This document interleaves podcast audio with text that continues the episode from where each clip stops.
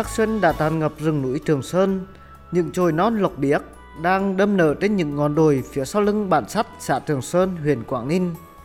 Sáng sớm đầu năm mới, những làn khói bếp trong những nếp nhà sàn tỏa ra khắp bản làng. Năm nay, bà con bản sắt đón cái Tết Nguyên đán đầu tiên trên vùng đất tái định cư và hy vọng một năm bình yên, không còn cháy lũ, sờ núi lợ. Tết này, đồng bào Bờ Rú Vân Kiều tại bản sắt xung vầy cùng nhau làm cổ đón năm mới từ 29 tháng Chạp. Chị Hồ Thị Hy ở bản sắt xã Trường Sơn huyện Quảng Ninh chia sẻ, các món ăn dịp Tết ngoài các loại bánh như bánh trưng, bánh gai, thịt gà thì bà con tại đây còn có thêm món bánh dày mè đen độc đáo mang hương vị của đồng bào miền núi. Chun mục mò là cái tạ cái Cuối một năm làm việc thì chúng tôi dâng lên tổ tiên những món ăn đặc sản như bánh dày, bánh trưng, bánh gai, vân vân. Một mâm cơm thật đầy đủ để cầu mong một năm mới làm ăn tốt hơn, cầu có sức khỏe, trong nhà làm ăn thuận lợi. cũng để ờ, cần chào đón năm mới. Bản sát hiện có 34 hộ với 152 nhân khẩu. Hệ thống công trình được xây dựng tại khu tái định cư gồm 34 căn nhà mới, xây kiên cố theo kiến trúc nhà sàn truyền thống và kịp bàn giao cho bà con trước thềm năm mới 2022. Ngoài ra, còn có một khu nhà 2 tầng là điểm trường học kết hợp làm nhà tránh lũ cộng đồng được chính quyền địa phương và các nhà hảo tâm hỗ trợ xây dựng. Từ khi chuyển vào ngôi nhà mới, bà con ai nấy đều phấn khởi, có nhà mới, đường xá sạch đẹp, bà con trồng thêm cây xanh dọc lối đi, trồng thêm các loài hoa để khung cảnh Tết ở bản làng tươi đẹp hơn. Anh Trần Văn Trường ở bản sắt xã Trường Sơn huyện Quảng Ninh cho rằng mấy ngày Tết, xóm làng vui tươi, trẻ em người lớn mặc quần áo mới đi chúc Tết nhau, mời nhau ly rượu đầu xuân, cùng ăn bữa cơm đầu năm ấm cúng. năm 2022 này, có đường, có nhà mới, rồi là bóng điền quanh làng, quanh xóm, rồi ờ, con nít đồ hành vui chơi, buồn đêm. Rồi là cùng ờ, trong lòng bà con cũng rất phấn khởi, cũng rất vui. Cho nên thì so với năm ngoái thì năm nay thì cũng có lẽ là đón xuân năm nay cũng rất vui mừng.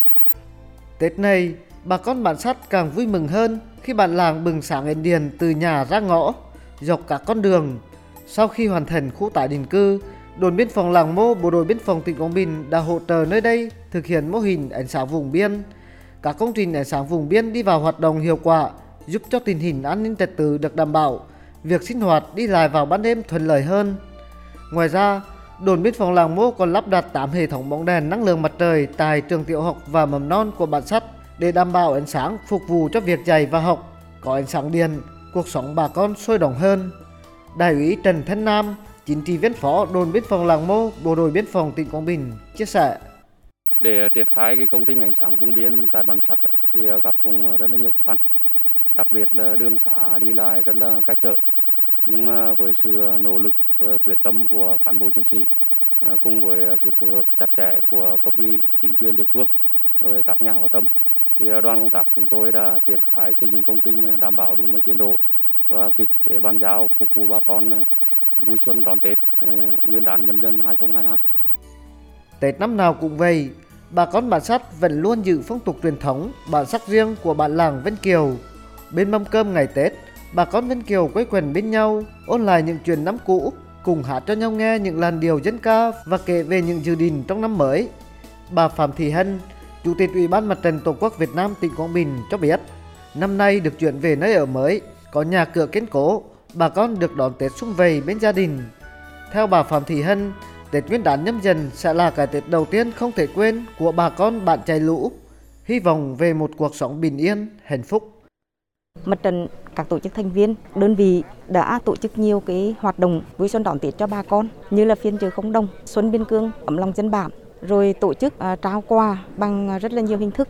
Thì đó là cả một cái sự quan tâm, nỗ lực lớn của tỉnh đối với bà con đã đảm bảo 100% hộ nghèo là nhận được quà Tết trong dịp Tết đến xuân về để không ai bị đứt bữa, không bị ai bỏ lại phía sau à, trong cái dịp à, Tết đến xuân về này.